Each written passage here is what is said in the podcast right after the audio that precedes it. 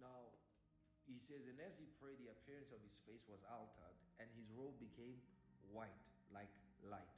And behold, two men talked with him, who were Moses and Elijah, who appeared in glory and spoke of his decease, which was about he was about to accomplish at Jerusalem. Let's let's look at Mark chapter 9 as well. Verse 1. Now, six days, after six days, stranger, the guy says eight, this one says six, right? Now, after six days, Jesus took Peter, James, John, and led them up on a high mountain apart by themselves. And he was transfigured before them. His clothes became shining and exceedingly white like snow, such as no launderer on earth can whiten them. Elijah appeared to them with Moses, and they were talking with Jesus. Now, there's a principle here of the Spirit that I want us to observe and endeavor to get into tonight, uh, today. Now, Jesus had just finished his preaching six days before on the kingdom of God, the glory of God. And six days after, deliberately, he takes them up on a high mountain and from there he prays. As he prays, his face alters. His clothes alter. All of a sudden, Jesus is changed. He's not the Jesus who they went with up on the mountain. He's different. They see his glory. They see the effulgence of his spirit. And as they're watching, here's Moses, here's Elijah. Where were they? Where do they come from? How did they travel from where they were to where they found themselves and by what means, by what right, by what law were these men who were out of the earth for so long given permission now to communicate with Jesus? All this is instigated by prayer. All this is invoked by prayer. The Bible doesn't tell us how long he prayed. And the Bible does not tell us because here's what's here's what's here's what's important for us to know and for us to ask. When Jesus' face shone, when Jesus' face transfigured, the Bible says he became light, right? He altered into light. Now, could those down on the mountain see that light? That's what we must ask. Because what we want to find out is whether or not this particular uh, experience, encounter, is taking place in the spirit, right? Or it's taking place on earth. Is the spirit now on earth? Or are these beings now in the spirit? That's what we must find out. But you we can we can we can deduce from the event after that this had to be something that Jesus showed these men in the spirit. Because Jesus says to them, strangely, Jesus says to them this. Let me show you.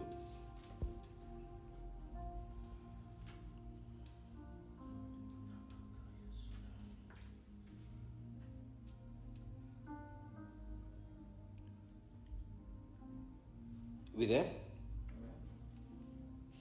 Let's go to Mark 17. Mark 17. Uh, Matthew 17. Matthew 17. Verse 9. Now, as they came down from the mountain, Jesus commanded them, saying, Tell the vision to no one. When we read it from the Gospels, it looks like an, a literalized experience. But it was something that was happening to the disciples, not to Jesus. You understand? So, what was actually happening is that the disciples were shown who Jesus is. Because it was a vision. On Jesus' part, it was normal. On Jesus' part, it was a natural occurrence. On the disciples' part, he says, Tell the vision to no one. So, with the disciples, the experience that took place on Mount Transfiguration was actually a vision. Was actually a vision. But the principle is that what opened them up to the vision and the encounter in the spirit was prayer. So this must have been a different kind of prayer that Jesus prayed from the usual. Mm. So, if we can engage and know that prayer and engage in it, it's only fair that we get the same results. If we can find out what he said, we will get the same results. Because the prayer was, was not for Jesus, was for the disciples. He took three of them for a purpose, was for a reason. Remember what Jesus said to them. He says, He said to, he said to them eight days before, He says, For surely some of you will not die until you see the kingdom of God and the Son of Man in his glory. So, what Jesus took the three up on the mountain for was for this very purpose. So, three things happened. Jesus ascended the mountain with the disciples. Notice, those who were not on the mountain did not see the vision. telling us that there is a certain place in the spirit we must reach for these things to be quickened. Remember, God said something to, to Moses. Okay, let, let, let, let's read it. Let's read it. Uh, Exodus.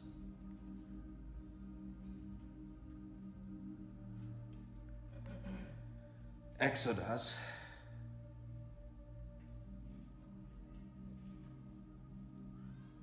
uh, chapter 24.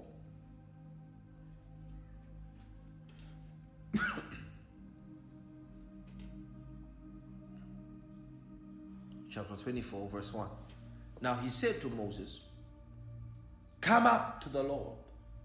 Notice, notice, come up to the Lord. There are times when the Lord comes down to you. But there are times where you come up to the Lord. Now, to coming up to the Lord is the effort that the human makes to contact the divine. Now, it was an invitation. Right? You and Aaron, Nadab, Abihu, and the 70 of elders and worship from afar, right? Let's read verse 12. Then the Lord said to Moses, Come up to me on the mountain and be there.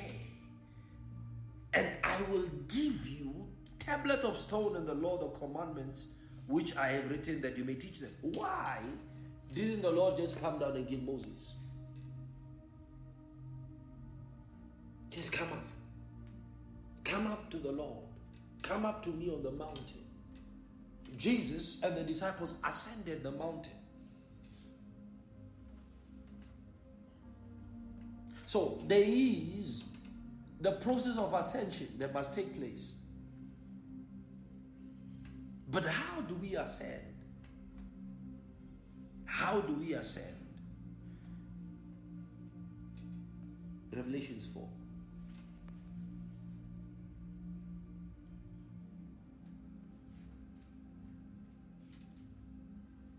Verse 1. After these things I looked, and behold, a door standing open in heaven, or a door open in heaven. And the first voice which I heard was like a trumpet speaking with me, saying, Come up, come up here, come up here, and I will show. Same thing. God said to Moses. Same thing that happened to the disciples. They were shown. They were shown who Jesus was. And they were shown Jesus' communication with beings in the other dimension. Come up here and I will show you things which must take place after this. So, from these, we can see that there are things that God will not say to us until we are there. There are things that God will not communicate with us until we have ascended. There are things that will not be spoken to us. There are things that will not be revealed to us until we come up to where He is. To where He is. And notice what happens. He says, Immediately I was in the Spirit, and behold, a throne set in heaven, and one sat on the throne. The principle is the same all across. It's the same for Moses, same for the apostles, same for John. What is it? Invitation. We rise by invitation. We ascend by the invitation of God. Jesus invited the three to rise with him to the mountain. Notice, they had to go up to the mountain. The transfiguration didn't happen down, it happened up there. It happened up there on the mountain. So it looked like the mountain was a spiritual geolocation for ascension. When Jesus ascended, where did he ascend from? When he went to heaven, where did he ascend from? From Mount Olives. Not from down the mountain, from Mount Olives. When Jesus is coming back again, where, where is the first place he's going to land? Mount Olives. So you can see where did God meet Moses? On a mountain. Now, this is both literal and metaphoric. Right? Literal in the fact that they ascended physical mountains. Metaphoric in the sense that there is a spiritual process of ascending to God. Because the Bible says the Lord dwells on the mountains, the hills of Zion. That's where you find him. It says, You have come unto Mount Zion the city of the living God. So where God truly is is on a mountain, on the pinnacles of mountains. Right? Correct? So Jesus showed us the principle. He showed us the way. He said we must pray. We must pray. So the invitation is, is already there. You see, the invitation to ascend the mountain of God is already there. So, what prayer is, is the process of ascension. But prayer is not only the main factor involved here. Guess what it is? The soul. The soul. The soul. The soul. The soul is actually the main factor to the ascension of your consciousness and your spirit. So he says, They that wait on the Lord shall renew their strength. They shall they shall exchange their strength. Then he says, he says, notice the next thing that happens after your strength is renewed. He says they will what? They rise. They mount up telling us something very, very important that we don't rise until we are strengthened.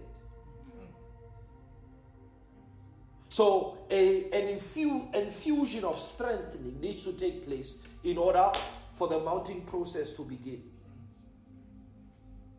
But what's the first principle? You wait on the Lord. So, prayer is not the end game, it's a means to an end. You wait. You wait, you wait, you wait. To cover is not just a passive wait, is is the waiting to intertwine, to mingle with God. a mingling with the Spirit of God. That's what prayer produces a mingling. A mingling. Until you are both one. You are threaded together. You are threaded into the Spirit of God and He's threaded into you. Then He says, You will renew your strength. You will exchange your strength. That means you will take the strength of God. I mean, you will give God His strength for your strength for His strength. And when that has happened, He says, You will mount up with wings. With wings. With wings. You will mount up with wings. So there are literal wings in the Spirit that help us carry us into the dimensions of God. So the goal of prayer is to reach there. Is to reach God. Whether it is the throne room of God, whether, whether it is the, the city of God. But the goal is to enter, to rise, ascend into the spirit dimension. Now, is that possible? Yes, Jesus showed us. Jesus, the Bible says, while he was praying, he changed. Notice, Peter is the one telling these guys. Luke was not there, Mark was not there, uh, Matthew was not there. Only the three of them were there. So it was the three of them that were relaying this story. Either one of them was relaying this story. So they said, his face changed. We saw it. We saw it. It's not something that affected Jesus, it affected them. But it was Jesus praying. It was Jesus praying that was a catalyst. It's, it's like what happened with, with the armor bearer. Remember? Came running, running, and said, hey, hey, hey, my Lord, my Lord. They're all around us. He says, Relax, boy. Relax, relax. They that be with us are more than they that be with them. Then the prophet said, Father, open his eyes. And his eyes opened. Said, My Lord, my father, my father, the chariots of fire and the horsemen thereof, they're surrounding this whole place. What ignited it?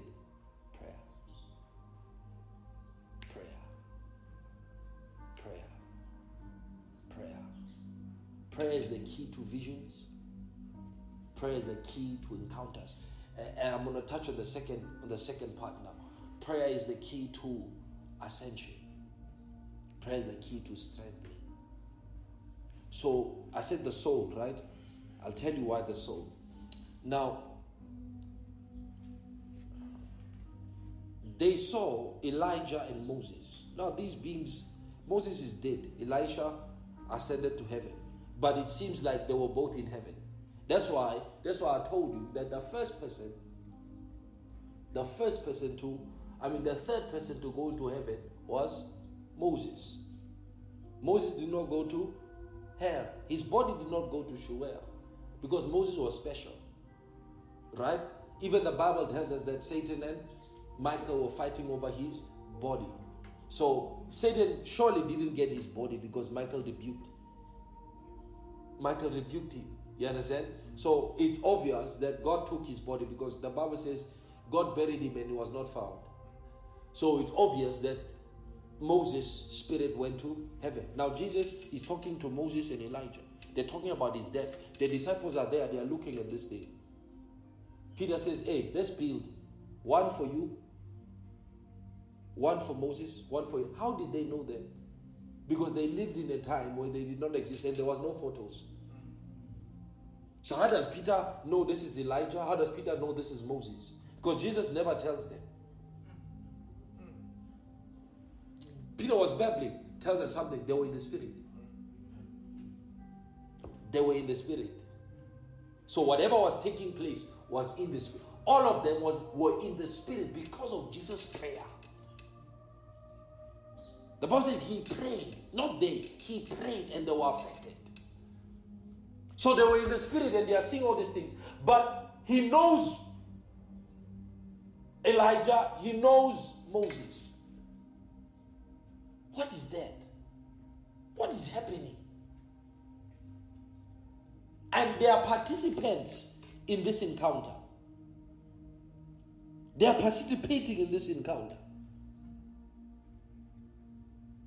So it tells us another dimension that prayer opens up.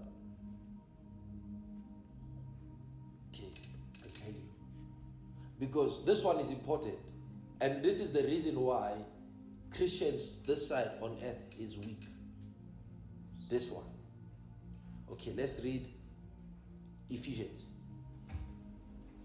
Because Elijah and Moses proved to us that all the other patriarchs are living and alive and are active. And are active. Ephesians chapter 3.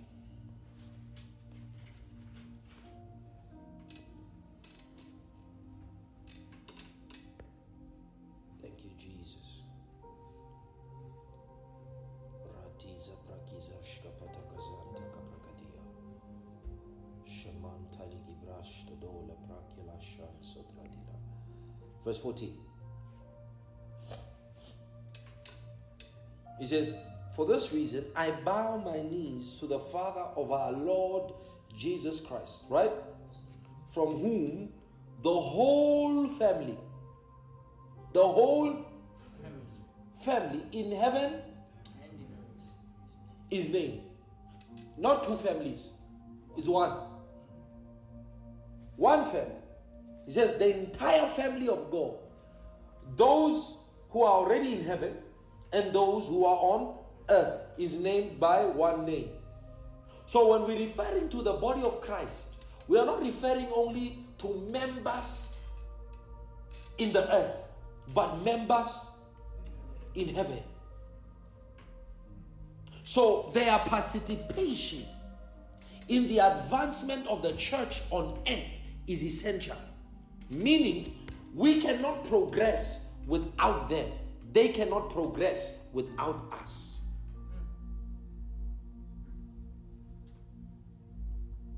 That's why Jesus needed to speak with Moses. And what were, what were they saying to him? What was he saying to The Bible says they were talking to him about his death about his death. So it tells us that the, the involvement of the heavenly family is essential to our success in the ministry of Christ here on earth. So the body of Christ on earth has the agency or the help or the aid of the Holy Spirit, the aid of the angels, and the aid of the saints. We have ignored the communion, the aid of the saints. Why? Because we have not yet been rightly taught. The Bible says, See, we have such a great cloud of witness. There a canopy maybe I should help you understand that scripture. Ne? Let's go there to that scripture. I want to show you something. E- Hebrews. Hebrews. Hebrews chapter number 12. Hebrews chapter 12. You will be shocked, huh? You will be shocked. Therefore, we also, since we are, since we are, surrounded, since we are, by so great cloud of witnesses, since we are, you know what that word means, surrounded? Yeah? It means to be bound together, to hang on. So it's telling us that spiritually, we are, it's not surrounded, it's like, no, no. The word there means to be bound together, to be glued together. So it's telling us that we are we are we are bounded together with a cloud of witness. When Jesus ascended, who was waiting for him up? Uh, who was waiting? It's not a physical cloud. It's not it's a cloud, the witnesses. Notice, oh, brothers and sisters, Mama support. When, remember, when Jesus rose from the dead, he was not the only one that rose. All the other patriarchs that were waiting for him rose together with him and they appeared to those in Jerusalem, remember? But they couldn't go to heaven alone. They need to go with Jesus. But when Jesus was speaking to his disciples on Mount Olive, he was alone. Where were they? They were waiting for him up. Because the Bible says he was received up into a cloud. So it was the very same cloud of witnesses that were raised from the dead. That's who we call the first fruits of the resurrection. All Abraham, all those guys, David and them, they were waiting for him up. When he comes back, he comes back with the same cloud. The same cloud he's coming back with. So that the family in heaven and the family on earth will meet together in the air with the Lord. But meanwhile, he tell, he's telling us that these ones are bound. So there's a dimension in the spirit that exists where our link to these heavenly saints has been bonded, has been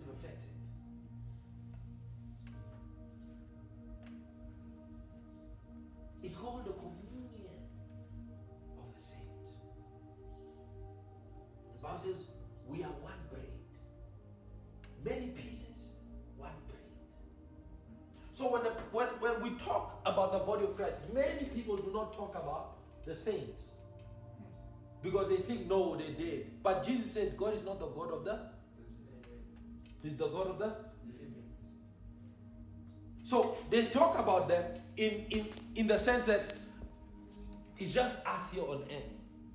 But our failure to comprehend and apprehend the communion of the saints is what's causing us to regress. For instance, I'll give you an example. John, the Bible tells us that he received he, he received the revelation of Jesus Christ from an angel who was a prophet at one point in time. Because when he wa- wanted to worship that prophet twice in chapter 19 and 22, that prophet said, No, I am one of your brethren and your fellow servants, the prophets. So it's either he got the revelation from Enoch, Elijah, Moses, or John the Baptist. Those are the only four that that actually are in that realm where they could give him those revelations. And I believe it's the ancient one, Enoch. But there's proof that it might be John the Baptist. Nevertheless, that's for another day. But for now, what I want you to notice is that the entire book of Revelation was from one of the prophets, one of the saints. Ah. And Jesus took them up there purposefully. It was intentional. He wanted them to see that conversation, telling us that that was not the first time that Jesus was actually communicating with these guys. But what opened it up? Prayer. Prayer opened this dimension up. When God spoke to Joshua, He said to him in, in, in, in, in Zechariah, He said, if, if you will be faithful, I will give you places to walk among these. I will give you places to walk among these. Not only talking about the angels, but also talking about the saints. The saints. Nebuchadnezzar in Daniel chapter 4, the Bible says he heard a voice that said, This decree is by the watchers, and this sentence by the holy ones. Now, who are the watchers? Who are holy ones? Holy, holy ones. And that word only appears there in Daniel. In no other book does it appear. holy ones. Now you must ask yourself: Is there a place in the Bible where angels are referred to as holy ones? No. The only speciation that are referred to as the holy ones is God and saints. So it was the decree of the watchers and the decree of the saints that caused Nebuchadnezzar to lose his kingdom and to be like one of the beasts. Not God. You know, I read that I was, hey, not God. Says the decree of the watchers and the sentence of the Holy One, not God. So the decision for Nebuchadnezzar to lose his kingdom and to be like the beast came from the watchers and the holy ones. Hey!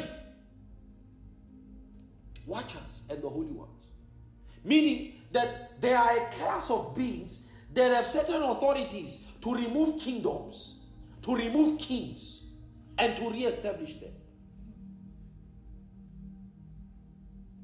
On behalf of the Ancient of Days.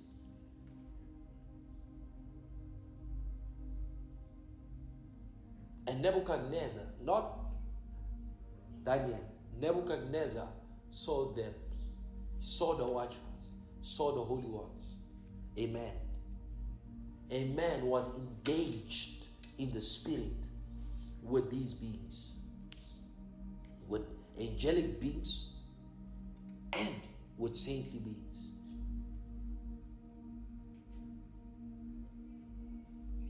So it tells us something that there's a certain place in God that we are still to rise into. You see that?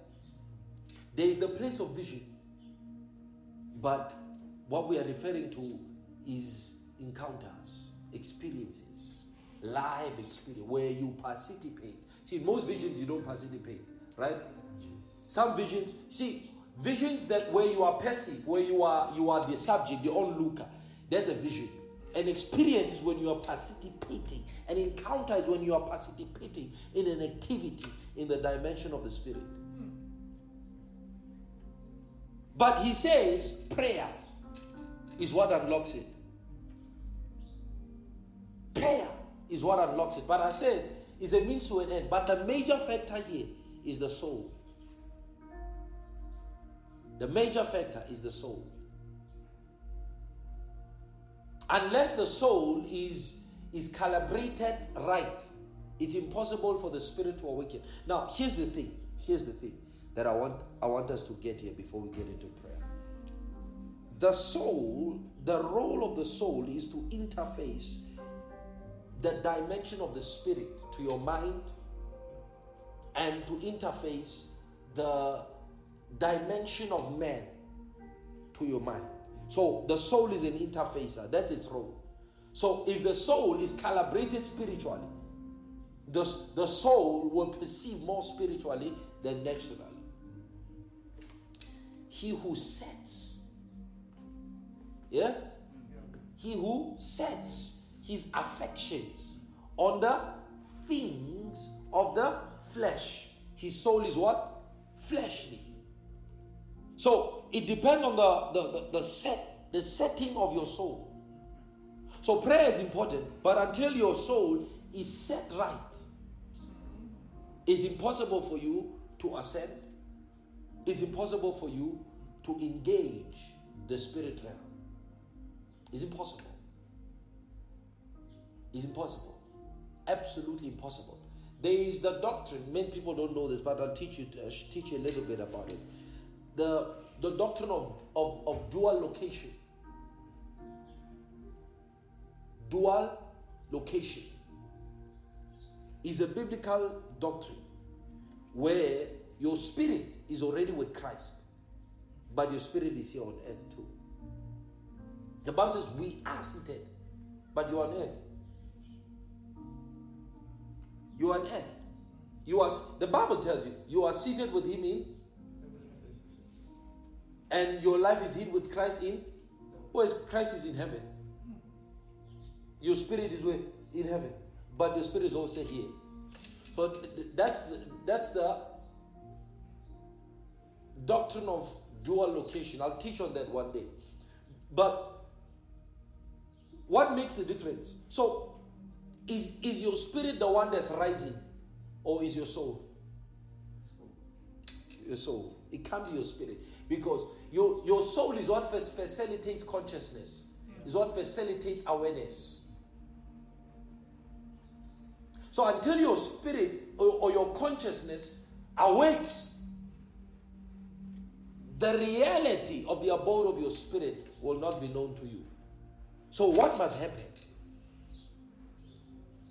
What is the thing that you must do in order for your consciousness or for your soul to awaken into the consciousness of the heavenly? What must happen or what must you do to get yourself into that dimension? Because as a Christian, you have all the necessary access, the legal access, directly into encounters with God. But the limitation is now your soul. It says, if you be risen with Christ, set your minds on things above and not on earth. So you you are supposed not not God, you. So the one that is responsible for accessing visions or accessing encounters or accessing experiences is you. Because the, the spirit realm is like now, is like now. You're, you, you're not in the United States. You're oblivious to what's happening in the United States currently, right? But concurrently, you, you are being. South Africa is as active as the United States, right? But that you don't know what's happening that side does not mean that that side is not active. Do you understand what I'm saying? So, what, what needs to happen, not for you to know, is that you need to tune in or you either need to be there physically. So, what matters or what's a factor here? Your consciousness, your awareness. So, the, the activities of the Spirit are always taking place. The, the point at which you see the vision is not that point at which the vision is happening.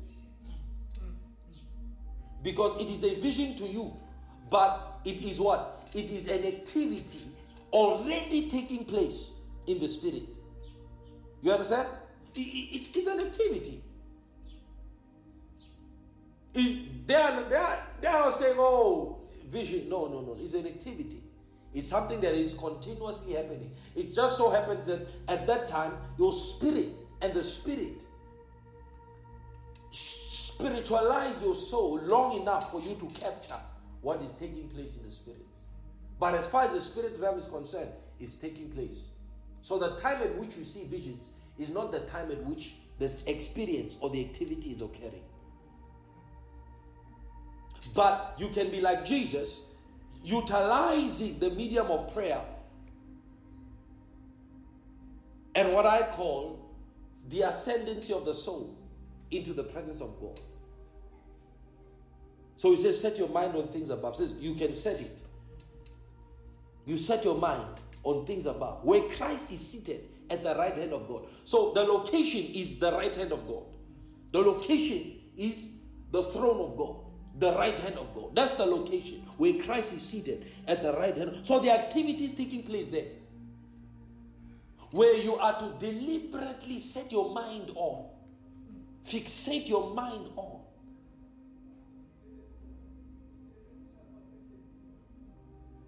In order for your soul to ascend in consciousness, in awareness.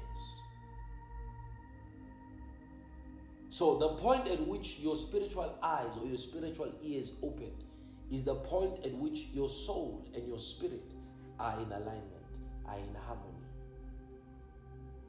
So, how do you get to that place fast? How do you get to that place in the quickest way possible? Jesus said something. Come unto me. Come unto me, all you who are heavy, laden, and weary, and I shall give you rest. I read peace. for your souls. Notice, not for your heart, not for your body.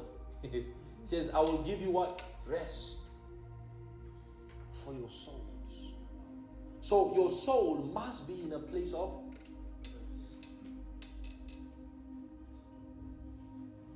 And the place of rest is peace. So you must get peace into your soul. And there is a there is a spiritual way to get peace into your soul. It's easy. It's easy. You shall keep him in perfect peace, whose mind, yet imagination. Not your not your thoughts, not your logical thoughts, your imagination, your yet, whose mind is stayed. Stayed. His mind is stayed on you. Says that's where that's where peace is imparted. So you can't get peace any other way except setting your yetza on the Lord, your your dianoia on the Lord, your imagination, the faculty of pictures, imag- creativity, imaginations on the Lord. So, what is your duty in prayer and in, in, in, in protracted prayer like this? Is to fight to fix your soul, your mind on the Lord. That's, that's what triggers what? That's what triggers ascendancy. That's what triggers encounters. That's what triggers the communion of the saints. So you get your soul engaged with the Lord. You see? And you see, here's, here's, how, here's where you start. Here's where you start. You start in prayer. You start using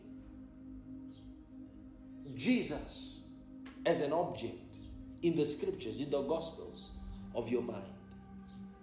That's where you start in imagining, start imagining the work of the Lord, how the Lord moved, how the Lord healed. You take that one thing and you put it in your mind. You put it in your imagination, you just pray in the spirit.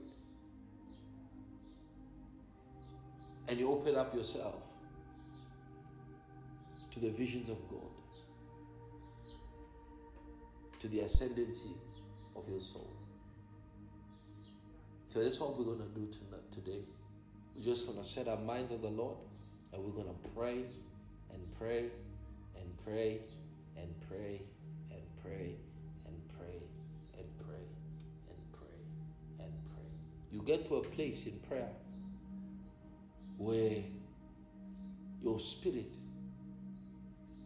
is no longer is, is functioning independently from your body from your soul. That's where you know you are with the Lord. And that's what we're going to aim for today. All right? Amen. That's what we're going to aim for today. We're going to aim to reach that place in prayer. All right? And you see how here's the thing. When you when you enter prayer, those kind of prayer, it's important that see see how here's how your body is. Now, have you noticed? Especially when you pray, right? It happens mostly when you pray. You can't sit for more than 10 minutes or more than 20 minutes without standing up. If you watch a movie, you can sit two hours, three hours, and not move an inch. But then you start praying, you kneel down, you walk, you sit, you walk around. It's not normal. It's normal, but it's not normal. Because it's telling you that your body is doing what? Is restless. If your body is restless, that means your mind is restless. You see that? So, what you do is that you find a position where you can get your, your body to, to flow with your spirit. You see? Get your body now to be in rhythm with your spirit. So if you're standing, you stand at least for a long time without doing anything. That way your body gets calm. And your mind gets calm. So your focus now becomes concentrated. then maybe after an hour or so, that's when now you know, okay, my body and my mind, my spirit, they are in alignment. There's rhythm. There's rhythm. So now your body will have no choice but to follow the rhythm of your spirit. Check, you can sit like this, watch TV two hours, your body will not move an inch. Why is the flesh? It likes it. You see, it's not, prayer is, is not a normalized environment for the flesh. Because it requires that the flesh go completely dead, silent.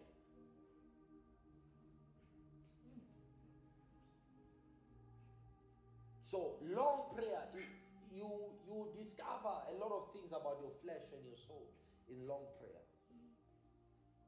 So we're getting into